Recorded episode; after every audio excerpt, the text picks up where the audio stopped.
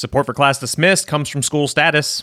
School Status helps educators at every level take control of student data for increased outcomes and meaningful stakeholder engagement. Find out more at schoolstatus.com.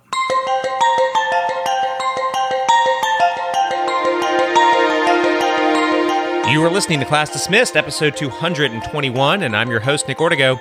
This week, has overall attendance improved since the peak of COVID, or has there been a normalization of student absenteeism?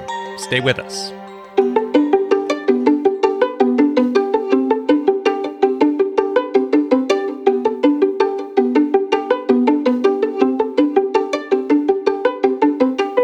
Class Dismissed is the podcast that inspires educators through story. Each week, we cover some of the hottest topics and news in the world of education. Plus, we hear from a guest with a bright idea for education that you can apply in your community. This week, our guest is an expert on meaningful ed tech, and he'll tell us which technologies emerged from COVID as winners and losers.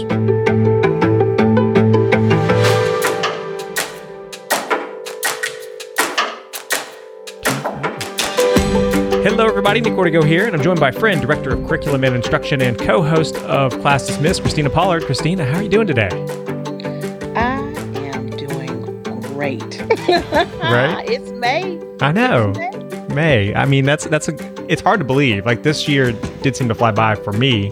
I don't know if it felt like that for you, but uh, it, it seemed quick. Absolutely. And and although I'm a 12 month employee, it's not that I'm celebrating the end of school, but it's May. We have endured Right. and we have persevered, and it's just a good feeling um, to know that we are at this point. And that's going to lead me to our topic today, which is actually about absenteeism and whether or not it's been slow to recover for the pan- from the pandemic. And I also have some other information regarding absenteeism. Um, I, first, before I get into any data or anything, I kind of want your general reaction. I'll give you my general reaction about absences. I guess since we've been back at school, do you feel like we've bounced back from probably the increased absences that we had during COVID, the, the peak of COVID? Absolutely. I think attendance is better. However, there are still some pockets of concern. Um, when we go back and look at it uh, from the very beginning of the year, we were slow to get everyone to return um, back full speed. I think a lot of people were still hesitant. And then, of course, middle of the year, middle of the school year, I should say, there was a surge. Um, and some concerns. Mhm. And then after Christmas, we were kind of hit hard, um, especially on the secondary level. So January was um, a tough month for us um, regarding student attendance. And then we bounced right back. And I think that um, things have been smooth sailing towards the end of the school year. So it was just kind of a bumpy road, but nothing like last year. But that's good to hear. I, I was expect that's a more positive response than I was really anticipating. Um, so that's good to hear. That's kind of how your community looks. Can I make a confession about absenteeism as a parent? Please. okay, so I was the guy who, the parent that's like, we don't miss school. Like, you know, this is our commitment. We always go to school. well, we My- are just alike. yeah. Well, but I would say the pandemic slightly changed my perspective a little bit. And I, Mhm. it's kind of like I don't know, and this this is where the confession comes in. I if there's a big trip or something, or um, you know, just something that's I feel like an important uh, opportunity for my children. I will pull them out of school for that now. And I don't know why I feel different. I guess if I'm really trying to like soul search on it, maybe it's just the fact that, you I think that perspective of life is short. yeah, and you need right. to enjoy it while you have it. So I, I completely get that. And I support you in that in saying, you know, when I think back, there were times where my son may not have felt well and I would, you know, power him on and get Right. him to school. He didn't have a fever. He's getting to school. But there were days during his senior year where he just didn't feel well Mhm. and we let him I just my perspective changed. You don't feel good, you know, you're not going to be 100% in school, you're not going to give them the effort you need. Then you're in the classroom, you know, maybe impacting others. And he has missed days this year as compared to before. Um, having perfect attendance was a big deal for us. Right. And I can't help, and we're not talking about chronic absenteeism here. Like, I'm not saying, like, oh, yeah, we'll miss a week of school or, you know, we don't care. Like, no, I'm just meant like here and there. But I, I would have to think that there's other parents out there who are like me, who kind of uh, maybe have lightened up a little bit on being so strict about getting them into the classroom every day, uh, which kind of flips me to the data. nationally, apparently, um, one in four students were chronically absent in 2020. So that's like middle of the pandemic. Wow. Um, but looking at some other data, now these are from large city schools, uh, 59% of Detroit students and nearly half of Los Angeles Unified students are on pace to fit that same category in the 2021 22 year. So that's why I was kind of, I don't say surprised, but glad to hear that your district, you weren't seeing that. That's um that's a big deal. And it maybe we would have to break it down and compare elementary to secondary. I would say secondary still has a slight struggle. Um, but our elementary students are in full force. But to hear that other districts are still struggling with pandemic like numbers for absenteeism, um, that's alarming. Now, in saying that, some cities we have to remember kind of had a slow roll back into the classroom where we were a little bit more full steam ahead here in, in Mississippi, you know, so maybe that has a little bit to do with that.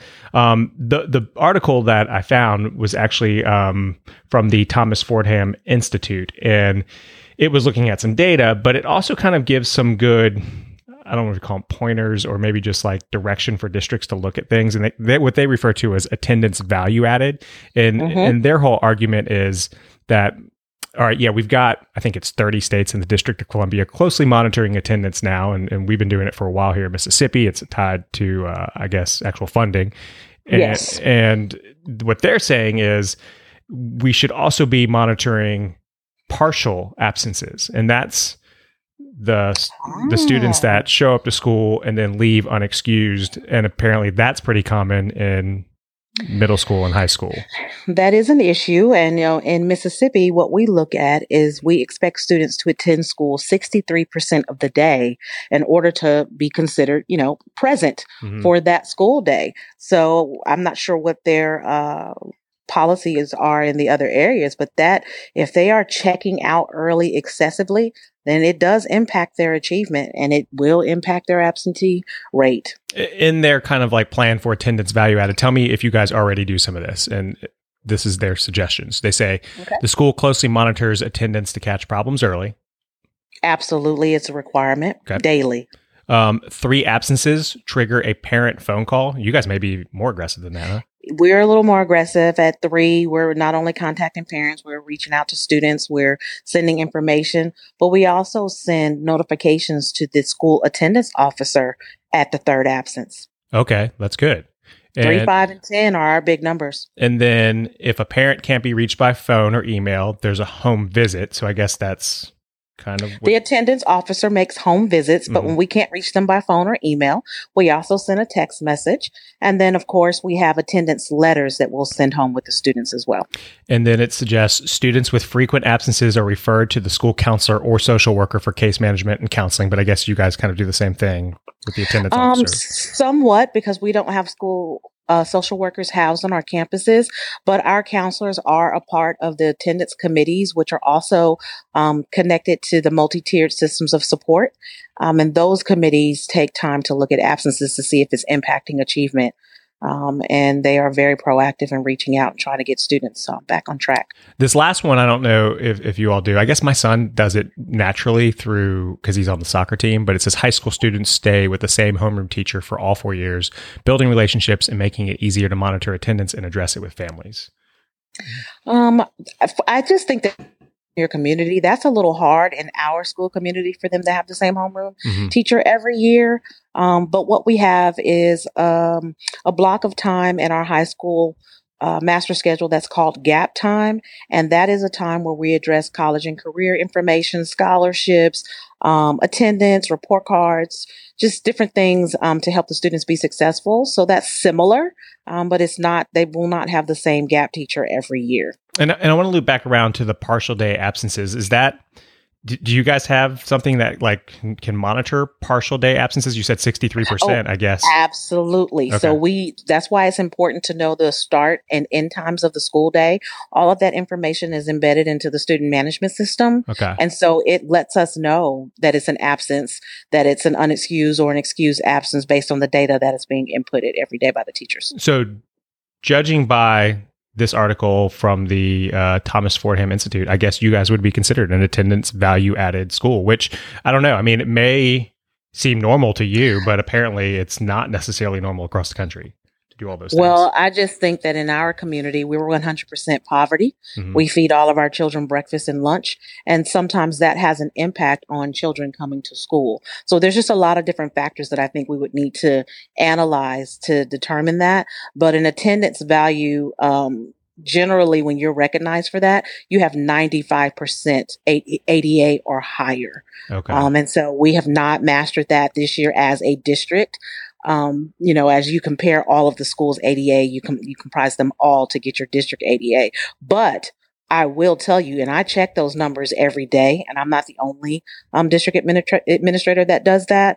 But checking those numbers every day, I do know that we are better off than we were the last two years. And I mean, it, here you are. Your title is director of curriculum and instruction. Is there a, a doubt in your mind that being present doesn't affect, you know, what's important to you, which are test scores and, and student learning? Well, it's it's bigger than test scores. There are standards set for every grade level, and there are learning outcomes that we have in place for every term of each grade level. Mm-hmm. And if a child is not at school, then they're not developing those learning outcomes, and that includes social and emotional support, not just standards tied to an assessment for achievement. All of those things are extremely important in the development of the whole child. Good stuff. Well, excellent conversation, Christina. Are you ready for today's bright idea? I am. Our guest in today's Bright Idea segment is here to dive into the technological changes we experienced in K 12 education during the pandemic. Which changes were good, which changes were bad, and which changes were temporary or possibly permanent. Doug Roberts is the founder and CEO of the Institute for Education Innovation. Doug, your group is actually a liaison between edtech companies and superintendents, and you guys kind of help create and find the best products for school districts. So, again, Doug, welcome to uh, Class Dismissed. Hey, thanks so much for having me. I appreciate it. Um, so let's talk 30,000 foot view first. Was the pandemic something that made schools better off, technologically speaking, or was it just educators pushing through and being resilient and getting to the other side of things? I work with a group of about 75 school superintendents around the country. Mm-hmm. And what we heard consistently is that the pandemic exposed some challenges we have in our system that a lot of them sort of knew we had, um, but it was hard to make the case sometimes.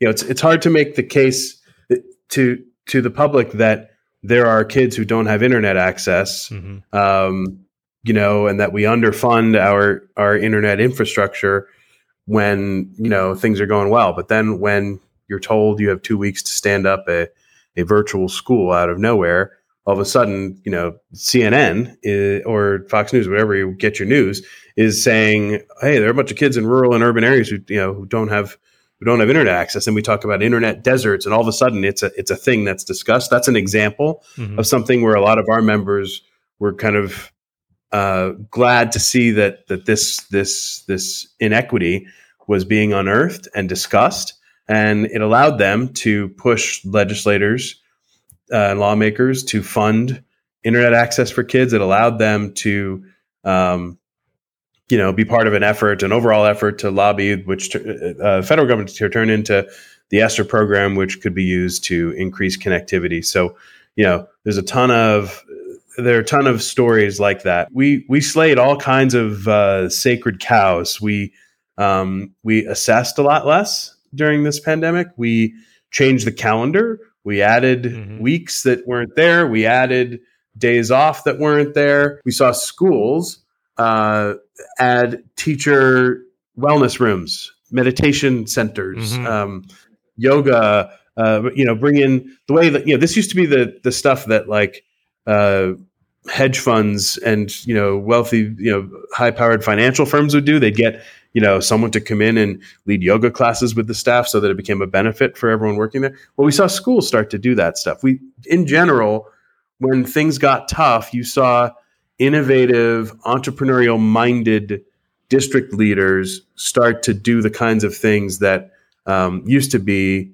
you know only seen in the private sector. Pivot on a dime uh, wear many hats learn how to do all kinds of new things. And i think those those those things are going to play out now as as these leaders go and try to settle into a new normal and implement new new ideas um, in the system. I love that you brought up wellness rooms. We actually did an episode um, about a district that created a wellness room for teachers, and we did that episode in October of 2019, and um, the episode did well, um, you know, in terms of people finding it online and, and listening to it, um, of course, wherever you find podcasts. But during the pandemic, that episode saw a huge spike because I think people started to look for it because that was pre pandemic when we recorded it. And I think people, like you said, they were like, we got to do something for our teachers that are under all this stress and so forth. And, and uh, I think that's a good example. I know you deal a lot, though, um, with edtech as well. I, you know, there's the obvious softwares and stuff that that kind of you know cropped up and, and got used a lot during the pandemic. Of course, Zoom like softwares. But what were the softwares out there that you hear from your membership that maybe were needed or um, kind of bubbled up to the surface is like, hey, this this is a, a, game changer for us, and we didn't really know to even look for it before the pandemic. Yeah, uh, I'm not going to use names of of companies okay. or products, but categories, right? Right. Um, we've seen a huge, you know, because we what we do is we help we help connect uh, district leaders with with solution providers through a kind of needs based matching process to have short conversations about whether there's a an opportunity to do something together. And you know, our, our members use this as an opportunity to learn specifically to mind to to pick the brain of of a of a founder or of a, a CEO or C level person at a company who's kind of gone really deep on on one specific topic, right? Mm-hmm. So we're we're we're kind of we're the place where these companies come when they think they've got something that um, that districts are into into, and our the the makeup of our partners has become heavy on one to one instruction providers. You know, tutoring is sort of the the the, the buzzword, but a lot of it is not really tutoring. It's it's one to one instruction via technology that supplements the instruction that classroom teacher gives. We've seen courseware providers come out of nowhere. You know, companies that have have come in hot, raising millions um, uh, from VCs and private equity to essentially, you know, supplement the, the, the course offerings that a district can provide. So if you're in a small rural district now, uh, or or um, you know a small school within a city, there's no reason why you can't take AP underwater basket weaving. And if your district is not connecting with any of these providers, you should be at a board meeting asking them to do so. Any kid anywhere should be able to take any course. Even you know the district no longer has to fund an entire staff member to provide that course because you can pay for a license to one of these courseware providers. It's it is a game changer. And you know, the what remains to be seen is does this stay as a um, supplemental course offering, or do these places start to become sort of the next round of virtual schools, virtual schools 2.0, the private sector version? Um, and how how will that play out? Is this the new charter school movement? Um, some of our folks are worried this is the beginning of privatization of public schools. That and some of the political stuff that's happening. Mm-hmm. Um, I don't know. That might be a little bit chicken little, but I know folks are worried about it in our group.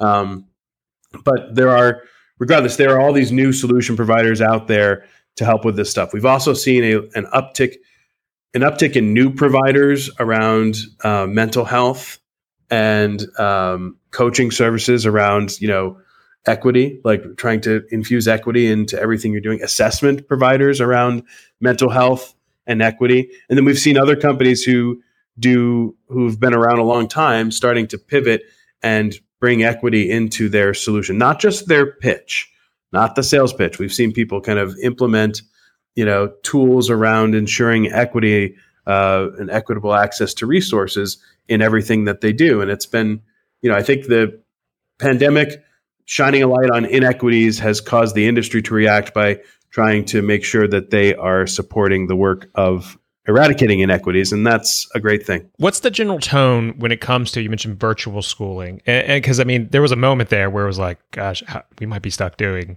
virtual education. Like this is the way to go. And then I think there was kind of like this sigh of relief when we started to get back in the classroom. And I think a lot of educators that I know were kind of like, look, there's you can't replace that face to face learning. Like, I mean, we can try, but it but it's just not as good. Right. I guess are you hearing from your members kind of the same tone, or is there the tone of no, no, we we can make this even better, and and we can eventually be virtual with all students around the world in a good quality way? What's No. the future? Yeah, Did you say no, right? Yeah, they- they- like our group has you know face to face for the for the mental health social emotional development piece is Mhm. critical you know all of them have wanted kids in school as soon as they could do so and then when that happened was a product of uh, who's on your board who's in your community how do people feel um, and amazingly it seemed to map to how your county voted in a presidential election. I, I don't, I'll never understand that, but um, that's what happened. Right. So, uh, so when you brought, but everybody in our group at least really wanted the kids back on campus. But there's a there's an acceptance that you know some kids need to be on campus more than others. Some kids, particularly in the secondary level, can learn really well independently and maybe don't need to be on site every day. Maybe they, if they do better in that environment, we should make that available to them. But I think districts are districts are trying to keep keep the instruction in house. They our district leaders feel that they're the best shot that the kids in their communities have at getting a great education um, that prepares them for a productive adult life, be that in the workforce or in college or both.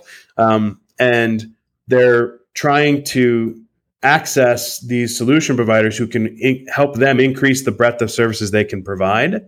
Um, I didn't mention telehealth, by the way, when you asked me that question last time, but huge, huge influx of telehealth, telemental health services that um, can help get services to kids who might not otherwise be able to get them. Mhm. So, um, you know, you start putting all that together. The role of the school in a in the life of a community and the life of a kid is changing, and they're asked to take on more and more. That the average per pupil spend is generally up because we're providing more wraparound services in our schools, and technology is a big part of of how we can do that. And uh, you've mentioned mental health and telehealth. Uh, we recently did an episode with telehealth startup. What are your members saying in the, in that world? Are they kind of envisioning teaming up with these companies to offer health services for their students? So almost like the district's absorbing some of that cost, and then in turn, you know, giving quicker access to the students.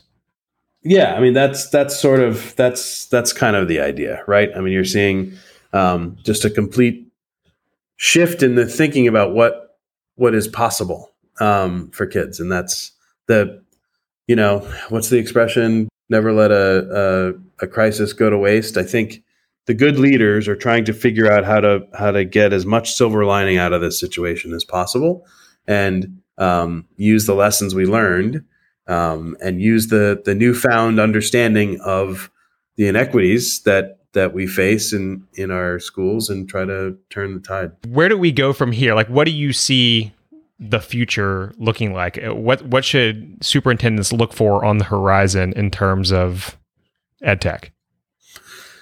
So I've been it's a good great question. I've been saying to folks, you know, keep your diversify your portfolio if you can. Um, some of these some of these solutions, you know, every, when things come to market so quickly, you know, it's not clear which is going to be the best fit, and you know, you want to you want to try out a bunch of stuff. Um, you know, and I, I work with some of the most innovative superintendents in in the country who uh, are they're they're triers, right? They're they're willing to they're guinea pigs. They're willing to jump in and try something out, and they usually by developing a good relationship with the founder, um, you know, it becomes about just scoping something that makes sense for for the district and for for the provider, um, and then see which you know, and and be open to a few different kinds of you know, maybe middle school likes this course provider or this you know one to one intervention provider, and high school likes another, or one high school likes one and the other high school likes another. You know, you got to be ready to um, to be flexible, and I've been saying that to to our partner, our vendor colleagues too. You know, um, you, you got to make it so that these folks can get you in and try you out because there's a lot there's a lot of money flying around right now, and there's a lot of a lot of different providers. So it's all about differentiating. So I think you know I'm I'm just I'm just warning our district leaders to kind of um, you know try out different stuff, be be vigilant. Uh, I always think it's important for um, someone in the district, if not the supe, um, someone in the district, just to kind of make sure they understand how a company is funded. So, because working with a working with a company that is you know been in existence for 20 years and traded publicly, or you know had a big private equity raise recently, um, is very different than dealing with a company that is on its second angel round, mm-hmm. and it, especially in terms of your access to leadership and your ability to impact the the roadmap of the product. So if you if you think something is not a great fit, but they're an early stage company, it's an opportunity for you to work with them mm-hmm. and help them craft their their roadmap. That's that's what IEI is all about. We help companies, you know, figure out what what feature sets uh, and benefits they need to provide or not. And, and um, I, have seen it happen. I've seen companies, you know, really take yeah. the advice of superintendents and they go, you know what would make this really great is if you did this, and they'll put their developers on it and sometimes write the code to make it work.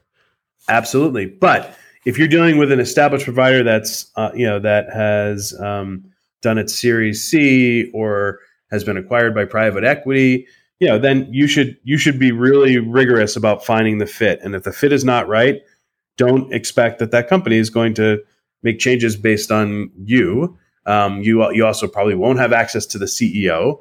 Um, so you know, just just like go in with your eyes open and make sure you're you know if it's a real good fit. You know, but these companies get to that point because they're providing enough of a menu of services that they can help districts with multiple things. The thing that we we never seem to be able to get, and it's the holy grail of this work, we're never able to get the one place where we can go look at all the data.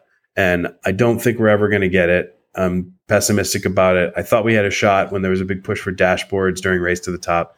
It just kind of never. Well, give, give, me an example of what you what you mean. Like, what would you like to see when you say look at all the data? Like, look at an entire SIS. Like, what are you talking about? Yeah, I work with superintendents, right? Mm-hmm. So with their like student information systems are notoriously bad at at visualizing data. Yeah. Right. So the, these like these folks barely touch laptops anymore, right? They're on their phones mostly. Mm-hmm. And so they want to see really quickly, you know, high level data about what's what's going on in the district today. Um, they want to see assessment data in one place. That, you know, they got to go to so many different systems, and they talk about how they have people on their team. They email a set of questions to somebody, and then a bunch of reports show up in their inbox. I think you know, there no one's been able. And then, oh gosh, we have the whole like content standards for integrating into LMSs. Some content doesn't show up right. Right. And it, you know, we, have not been able to solve all that stuff. And, you know, we finally got it around rosters between Clever, ClassLink, and a few other providers. Now you're able to uh, have your rosters on all the different systems and that's that's a really good thing. Go take a look at what school status is doing. Yeah they do one-to-one communication but they're scraping entire systems on a nightly basis and then providing it almost like in a baseball card format. Um, so like if you have if you have a student and you need to see all their assessments and their discipline and all it's all in one spot. Like so you open your app on your phone and boom it's all right there. So uh, yeah I mean, it kind of sounds like what you're describing but i don't know if you've had a chance to dive in there or not yeah, no, sure. That, that there are people doing it. It's it's it's a common refrain I hear. So our our July session is uh, our July 18th Newport Superintendent's Symposium mm-hmm. is focused on product development. So it's kind of fun. I get superintendents sitting around tables, messing around on whiteboards, and I bring in product development experts from some of our partners, mm-hmm. and they basically turn their ideas into wireframes of potential ed tech products. It's fun because the the the members really like members meaning superintendents they really like this kind of work and they like learning how the ed tech industry makes stuff um, it's a it's a neat opportunity, and you know I expect that some interesting solutions will come out of that. So, uh, Doug, if somebody wants to sign up with you guys to be a member and, and have this exchange of ideas with the Institute uh, uh, for Education Innovation, like what's the best way to go about doing that? Uh, you can go uh, to our website. The URL is not awesome. It's Institute for FOR Ed edinnovation.com. Uh, Twitter at IEI underscore K12. I'm at Doug Roberts underscore IEI. Um, we also, uh, our superintendents give out awards each year called the Supes Choice Awards, and that is Supes, S U P E S, choice.com. Mm-hmm. The applications, any, any company, solution provider, service provider may apply, and that application process starts at the end of June. Um, basically, it kicks off with ISTE. So, oh, cool. That's how uh, you can find us. We're out there. And oh, sorry, our podcast is Education Thought Leaders, and you know we get a lot of superintendents on there talking about the work they're doing. Well, that's excellent stuff, Doug. Uh, Doug Roberts, we appreciate you uh, taking the time to chat with us. Uh, before we take off, though, uh, you ready for our pop quiz? I am. All right. First question: If students could only go to school for one subject, which subject should it be? Is critical thinking a subject? I guess that would be technically social studies. I, I am biased. I, I taught social studies. I'm a history major, but yeah, that that's my answer. Okay. What are we not teaching in school that we should be teaching? In some cases, I'm going to say same answer, critical thinking. But um, you know, I, I'm a big pro- proponent of of the arts and the hands-on experiences that kids get in in the arts. I think we we too often allow kids to. I'm not talking about like the general music class that everyone has to take. You know, at some point in their middle school or high school career, where you learn the the notes of a scale on a piano. I'm talking like, I think, you know, getting kids hands-on. I mean, STEAM has been pushing for this, but hands-on work in the arts where kids can feel at least connected to the creative process is really good for, you know, I, I think it sets kids up to understand the world a little better. But that's just my personal opinion. What does every child deserve? And access to an equitable education and justice. What's the biggest challenge for today's educators? Figuring out how to deliver that access to equitable education despite a funding mechanism that is set up to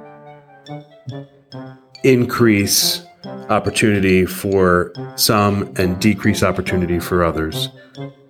That sounds like a whole nother podcast episode right there. But that's I'm thinking about how much I say on it, but I think Right, you know, yeah. look, right? It's the you know between you've got districts that are set up in communities where redlining was the practice, the practice of keeping uh, African American people from buying homes in certain neighborhoods. Mhm. That doesn't go away, even though we got rid of, even though we, we outlawed redlining.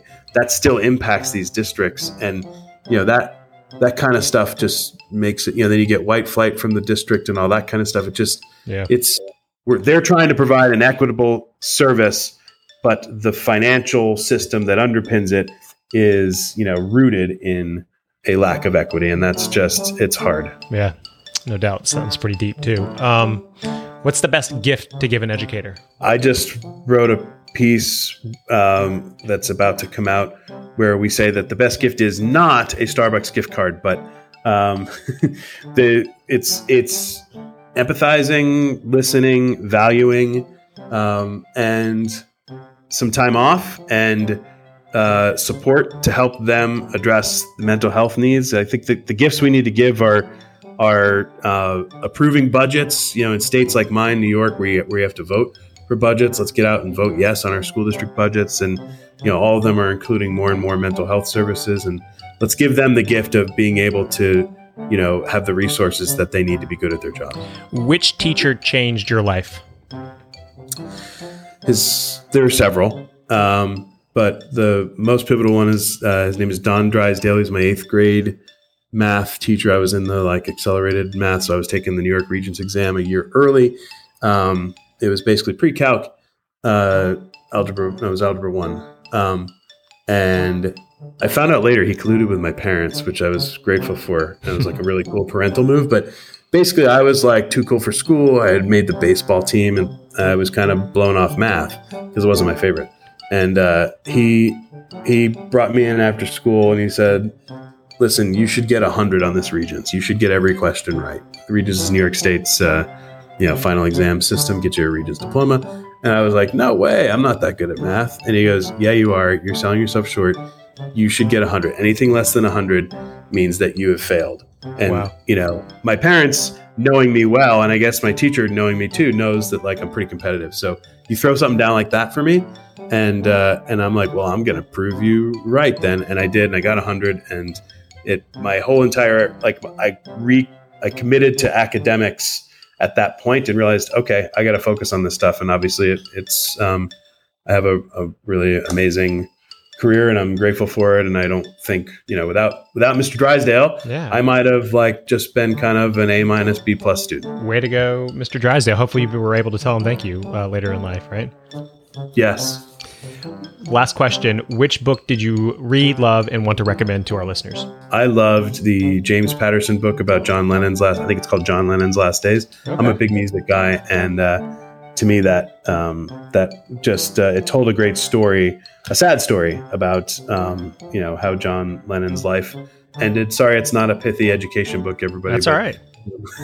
I've read a. I'll say like on the education side, um, I have a copy of Dr. LaVelle Brown's book about um, the the power of love and teaching, and I've I've gotten a chapter into it, and um, LaVelle's just a really talented and, and, passionate writer, and I can recommend that, but I haven't finished it yet. well, we appreciate both those recommendations. Again, you're listening to Doug Roberts, the founder and CEO of the Institute for Education Innovation. Uh, go check out their website if you want to learn more or join up with them. Doug, thank you so much for joining us on Class Dismissed. Thanks for having me. I really appreciate it. That's going to do it for this episode of Class Dismissed. If you want to send us an idea or comment, remember you can always email us at info at classdismissedpodcast.com or tweet us at classdismiss. We're here to support educators, but we need your support as well. So please subscribe to the show, and we'd also appreciate it if you could leave us a five star review on iTunes. On behalf of all the good people working at SchoolStatus and Christina, representing all those educators out there, thank you for listening. I'm Nick Ortego, and I'll talk with you next week. Class dismissed.